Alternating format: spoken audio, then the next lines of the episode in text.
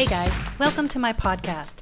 I pray you are empowered to walk in the fullness of your God design. So sit back, relax, and enjoy the show.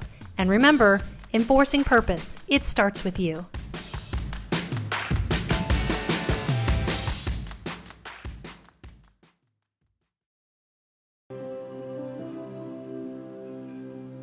So, Father, we just thank you.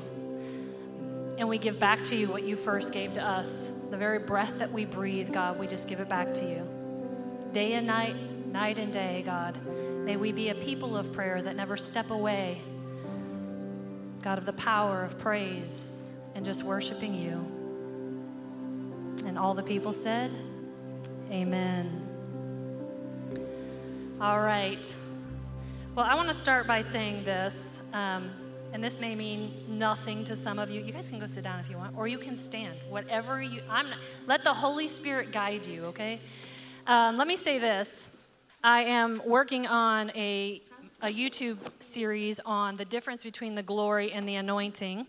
And in a nutshell, the glory is is the person of God, and the anointing is when we begin to feel the presence of God. Um, and, and it's basically kind of teaching on the difference between the glory and the anointing and how the glory is kind of like the parent and the anointing is the child that comes forth from the glory. And I say all that to tell you that I don't know if and maybe it's just me. I kind of got the shakes a little bit right now, like the Holy Spirit shakes. You got that? Like when we came in as one, it was like when you have everybody carrying a little match of fire and you bring it into one giant bonfire and the energy begins to move. I don't know if anybody else felt that in the room, but if you did, that was the anointing of the Lord. And the anointing moves when we're in touch and we're, when we're in touch and we're touching the person or the character or the nature of God. And so that was just a real quick teaching for you guys. Tonight, we're going to be talking about cultivating your purpose. So, Pastor Turner's been doing an entire series on purpose. We've talked about um, that you have purpose, that you need to know you have purpose, and then how to uh, discover your purpose. And tonight we're going to be talking about my, my book that I wrote was Enforcing Purpose. And Pastor Turner was like, I want you to talk on enforcing purpose. How do we enforce our purpose? And that's really, really great. Um, but I also want to be aware that I'm talking to a group of students. And let's be honest, some of you are still kind of discovering your purpose. You're not really sure what am I enforcing here. So tonight I'm going to kind of shift the message a little bit. And we're going to talk about how do I cultivate my purpose? How do I, how do I recognize, first and foremost, like Pastor Turner talked about, I have a purpose. But then how do I begin to kind of stir that up and how do I cultivate that? Now, one of the things I want you to remember is purposes of your heart. Everybody touch touch your heart. Everybody touch your heart. Say, purpose is in my heart. Okay, now everybody touch your eyes and say, vision is in my eyes. Okay, because we hear a lot about purpose and we hear a lot about vision, but we're talking about what's in your heart through this series. We're talking about really cultivating the why. What your why is a part of you. Um, and so we've talked about all of that. So let's talk about why purpose is important. I want to share with you the very first place in Scripture where we see purpose being given where we see purpose being given and that is in genesis 2.15 so if you look up here you'll see it says then the lord god took man and put him in the garden of eden to tend it and to keep it. So god makes man and the very first thing he does is he gives him a purpose. Now how many of you know god is the master gardener? I feel like adam potentially might have messed up what God could have perfected. Yet God invited Adam to tend the garden. Now, did God need Adam to tend the garden? No, God didn't need Adam to tend the garden, but Adam needed purpose. And God knew Adam needed purpose. And here's why that purpose is what gave Adam a reason to get out of bed every day. It gave him unction. It gave him passion. It gave him a sense of satisfaction, a sense of fulfillment. At Crazy Eight Ministries, we work with people who don't have jobs, they're homeless. And one of the biggest challenges that we have is to stir up a passion for something because they don't feel any sense of purpose because they don't have a work to do. And God knew Adam needs a work. He needs to have a purpose so that he can live his life feeling a sense of satisfaction. So, purpose is important to us because it fulfills us and it gives us satisfaction. It's also important to us because his purpose gave him ownership here on earth. Okay, now this is a big thing because God has given you authority. When He said, Stand on the earth, subdue it, have dominion, I'm giving you ownership. And your purpose is your stewardship here on earth. It is what God has given you to own a particular thing that He has called you to do. For you, it's one thing, for you, it's another. But it's that place where you begin to feel a sense of ownership in your life, and you get to take that stewardship and run with it and own your days and own your destiny. So, two reasons we see that purpose is important. One, it gives us passion, it gives us a sense of satisfaction, there's a fulfillment there. And two, it gives us ownership while we're here on earth. So, like Adam, God has positioned you for a specific purpose as well. And your purpose is your sense of ownership here on earth. It is your stewardship here on earth. And without it, you will feel empty. You will feel useless. You will struggle to know your worth. You will struggle, struggle to feel value because it's in your purpose that you find satisfaction and fulfillment. Now, this is why the enemy does not want you to step into your purpose. Because without it, you will feel empty, you will feel void, you will feel lack, you will feel useless, you will feel not valuable, you will feel worthless. Come on, am I talking to anybody in this room? Because one of the things that we deal with on a regular basis are teenagers who struggle with depression. And I know that the Bible says without a vision, people will perish. Meaning, I lose my unction, I lose my desire, I lose the, the want to get out of bed when I can't see anything in my future. And purpose is something that transcends yourself. It's the thing that thrusts you into your future. It gives you that forward lean and gives you a hope for the days to come. In Proverbs 31, it says that the woman laughs at the days to come. And I'd like to propose that that's true for men as well, right? When we're living in the fullness of our purpose, we look at our future and we laugh at the days to come because we have a passion at what is laid ahead of us. It's purpose. It's purpose.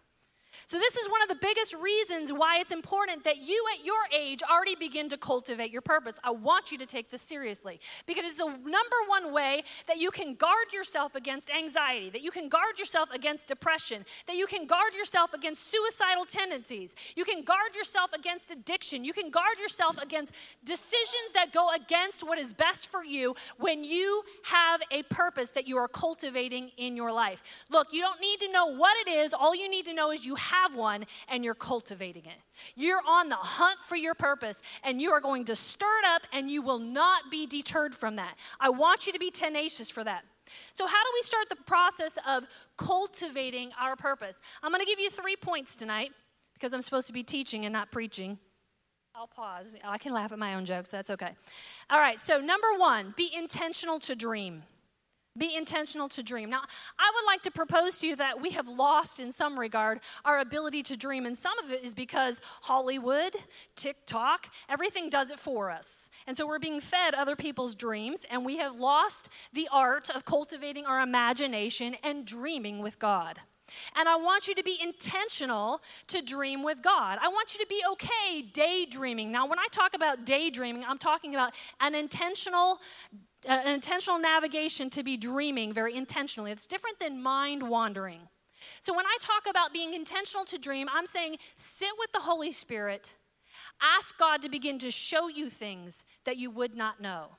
In Jeremiah 33 3, he says, If you seek me with your whole heart, I will be found, and I will show you great unsearchable things. What is he talking about? He's talking about things that he has in mind for you. He's talking about things that you otherwise wouldn't find, things that you otherwise wouldn't discover unless you sit in his presence and say, God, would you write on the imagination tablet of my mind? Look, I want you to recognize that your imagination is like a scroll. And I almost want you to visualize, because I do this, I visualize sometimes, God, I need a solution for this. And so I'm going to roll out the scroll of my imagination and I'm going to sit. And I'm asking you, Holy Spirit, to write. Show me great unsearchable things, things that my mind cannot comprehend, but can only be revealed in the Spirit. Be intentional to dream with God. Dreams are the substance of your purpose, they reflect the desire of your heart. They reflect, look, there are hints of who you are in your dreams. There are hints of who you are becoming in your dreams. The Bible says in Proverbs 27 19, as in water, face reflects face, so a man's heart reveals the man.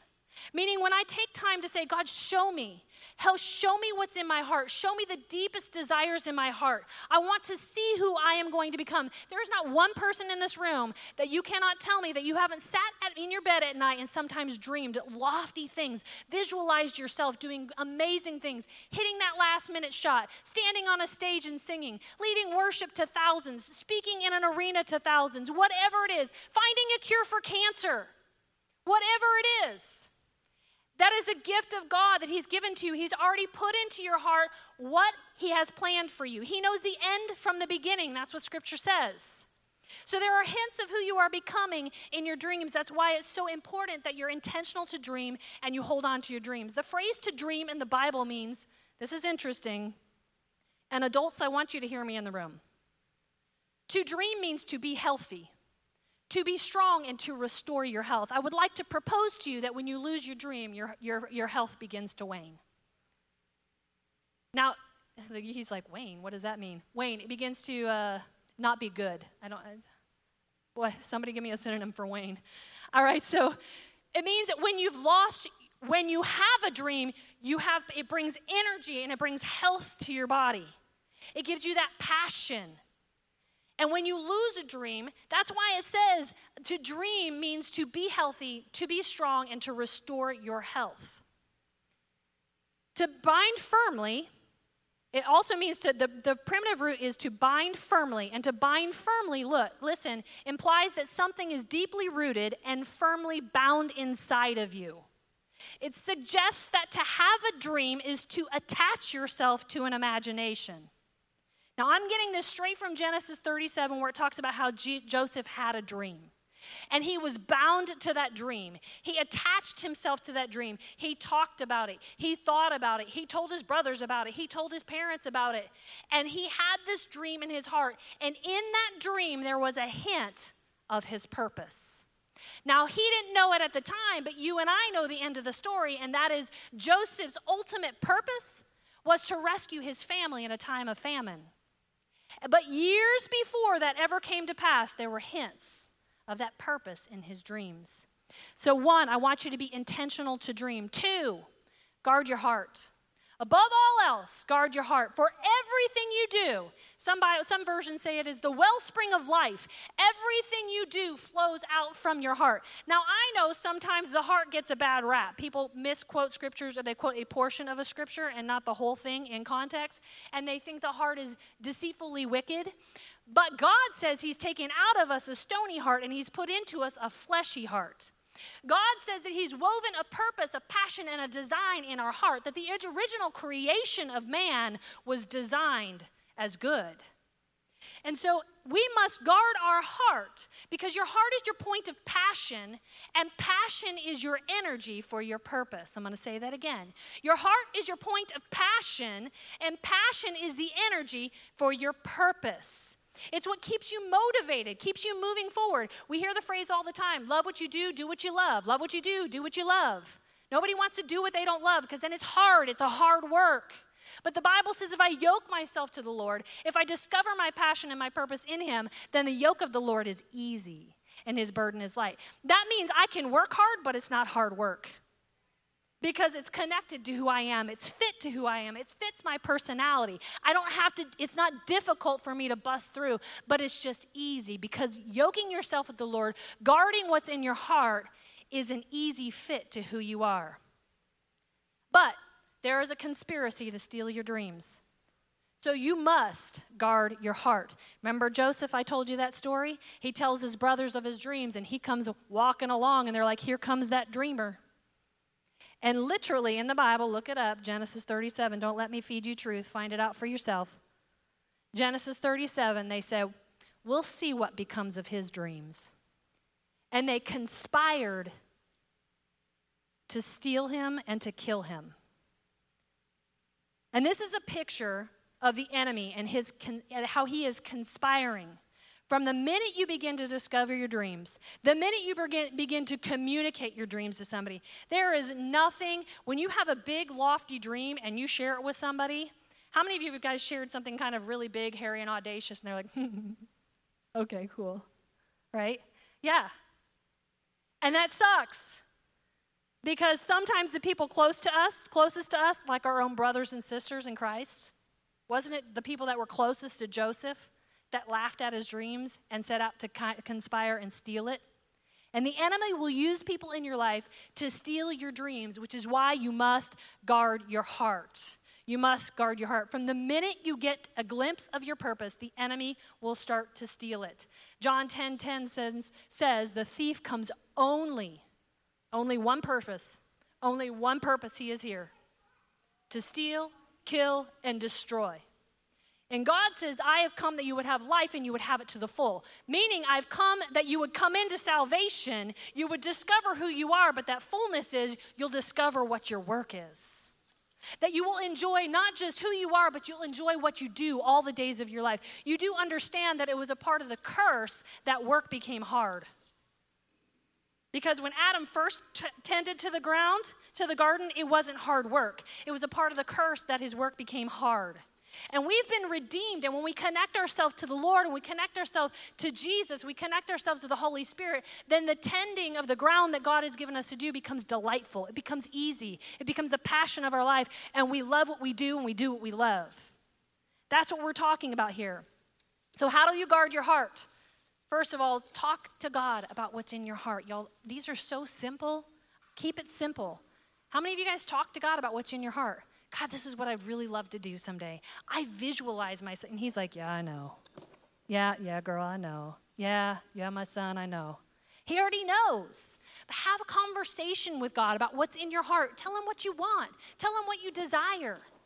Don't worry if you're like, oh, I don't know if this is my flesh or if this. He'll work all that out. Just have a conversation with him. Just have the conversation with God about what's going on in your heart. Two, write about what's in your heart. I don't know if you journal, if you don't journal. Some people are like, I'm not a journal. I'm like, well, you are today. Because when you start to write things, it becomes real. You can't unwrite it. Write it in pen, right? So I, I have a friend who's like, oh, I hate these purpose sheets because once I write it, I can't unwrite it. Once I know it, I can't unknow it. Once I say it, I can't unsay it, right? Because it sort of begins a path on faith. It begins to manifest what's in your heart on a piece of paper, and it begins to put um, evidence to what's in your heart and what's in your mind. It's in some regard saying, okay, God, this is what's in my heart, and I'm going to put it on paper because I believe you for what's in my heart. Some of you are getting really nervous in the room right now because you've had a dream stirring in your heart like, oh my gosh, that would be the next step. That would be the next step. And, I, and there's conflict, there's internal tension. I can feel it coming from the left side of the room. And I'm telling you, take that next step. Whatever it is God's showing you in your heart, write it down. Take that step of faith. Number three, keep away from paths that don't benefit your dreams.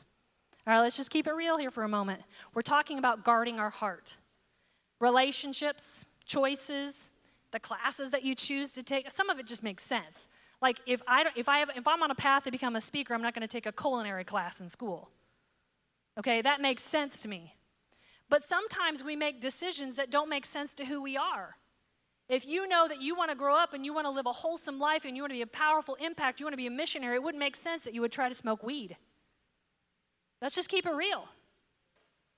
If you know that someday you want to get married and you want to keep yourself pure, it wouldn't make sense that you would be alone in your room with your boyfriend or your girlfriend. That doesn't make sense. Keep away from paths that don't benefit your dream. But if you are intentional to dream on a daily basis and start writing some of those dreams down, it will be so in front of your face. When that decision comes, you'll be like, ooh, I can choose this or I can choose this. You're going to have to ask yourself on a daily basis is this decision a liability or an asset to my dream? Is this decision a liability or an asset to my dream? Nobody can guard your heart except for you.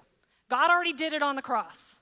So quit crying out to Him to do for you what you have the authority to do for yourself. You've got to really start making that decision, every decision you make. Is this relationship a liability or an asset to my design? Let's just keep it real. This is how you guard your heart. That's a whole nother message for a whole nother night. But you've got to start really being very intentional with every decision that you make. Finally, delight yourself in the Lord. This is going to tickle some adults in the room, and I just know it is. The Bible says, Delight yourself in the Lord, and he will give you the desires of your heart. Psalm 37 4. How do we delight ourselves in God? I was asking myself this earlier. I was like, what does that mean? What does that really look like? I'm kind of a what does it look like girl. I want to see an example played out. Like, because I like to demonstrate things, right? Because sometimes we tell people what to do and they're like, okay, yeah, it's like, here's an algebra equation and here's how you do it. But until you start really seeing it done over and over again, you don't really get it, right? So I want to know what things look like. How do we delight ourselves in the Lord? So I went, I was sitting in my car earlier, and I was like, oh, I'm just going to look up the Hebrew word for the word delight. Listen to this to delight because to me i'm like i'm delighting in a donut i'm delighting in ice cream like yummy yummy it's just it's delightful to me right it makes me feel good that's what i think the word delight means that's not what it means here's what it means it means to be soft delicate or dainty to be pampered or gentlemen to make sport of so what does that mean it means to be soft pliable or moldable in the presence of the Lord. Meaning, I'm going to delight myself in God by surrendering, sitting. I'm going to be soft in His presence.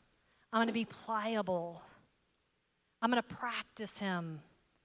I'm going to allow Him to mold and navigate and direct my life. That's what it means to delight yourself in the Lord. And there's a promise in this verse that says, If you delight yourself in me, if you sit in my presence and you just let yourself be soft, moldable, pliable to my hand, allow me to go, guide and navigate your heart, I will give you the desires of your heart. Now, how many of you know what the desires of your heart are? Let's be honest. I'm like, what is the desire of my heart?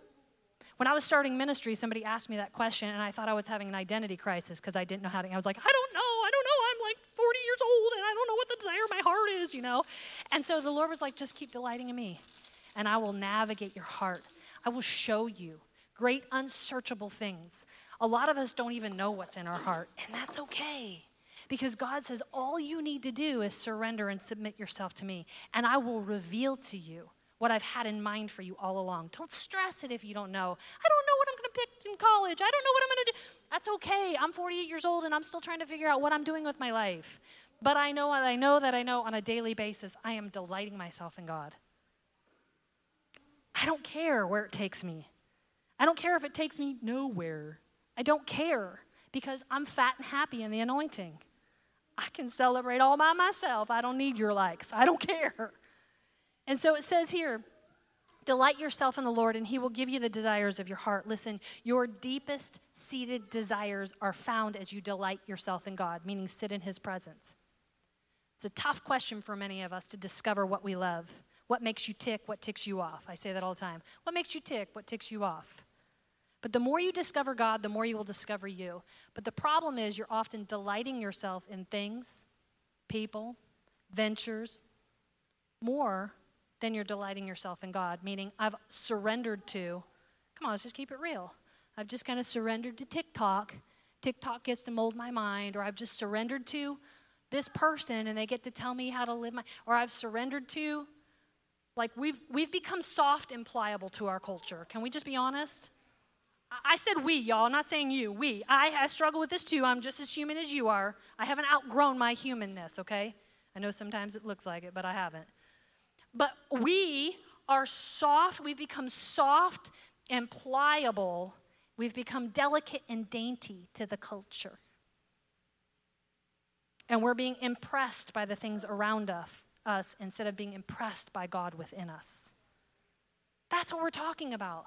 How do I discover my purpose? How do I stir it up? Delight yourself in the Lord. Your identity is not found in this world, it's found in your heart.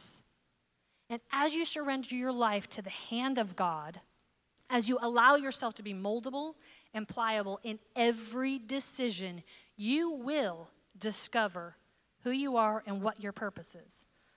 But your job for today is to start cultivating that. How do we do that? What did I say? Who can tell me point number one? Anybody? Shout it out. Dream. Be intentional to dream. Number two was Guard your heart. Number three was Delight yourself in the Lord. One more time. Ready? One, be intentional to dream. Two, what was two? Guard your heart. What was three?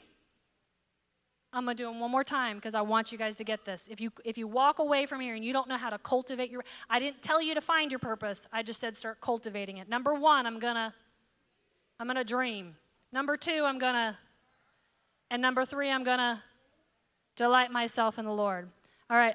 Father, I just bless every single one of these students right now in the name of Jesus. We agree with you, God. We have purpose. We agree with you, first and foremost, that we are designed with purpose. And God, we agree with you that our purpose is fit to who you've designed us to be, that our purpose is not hard.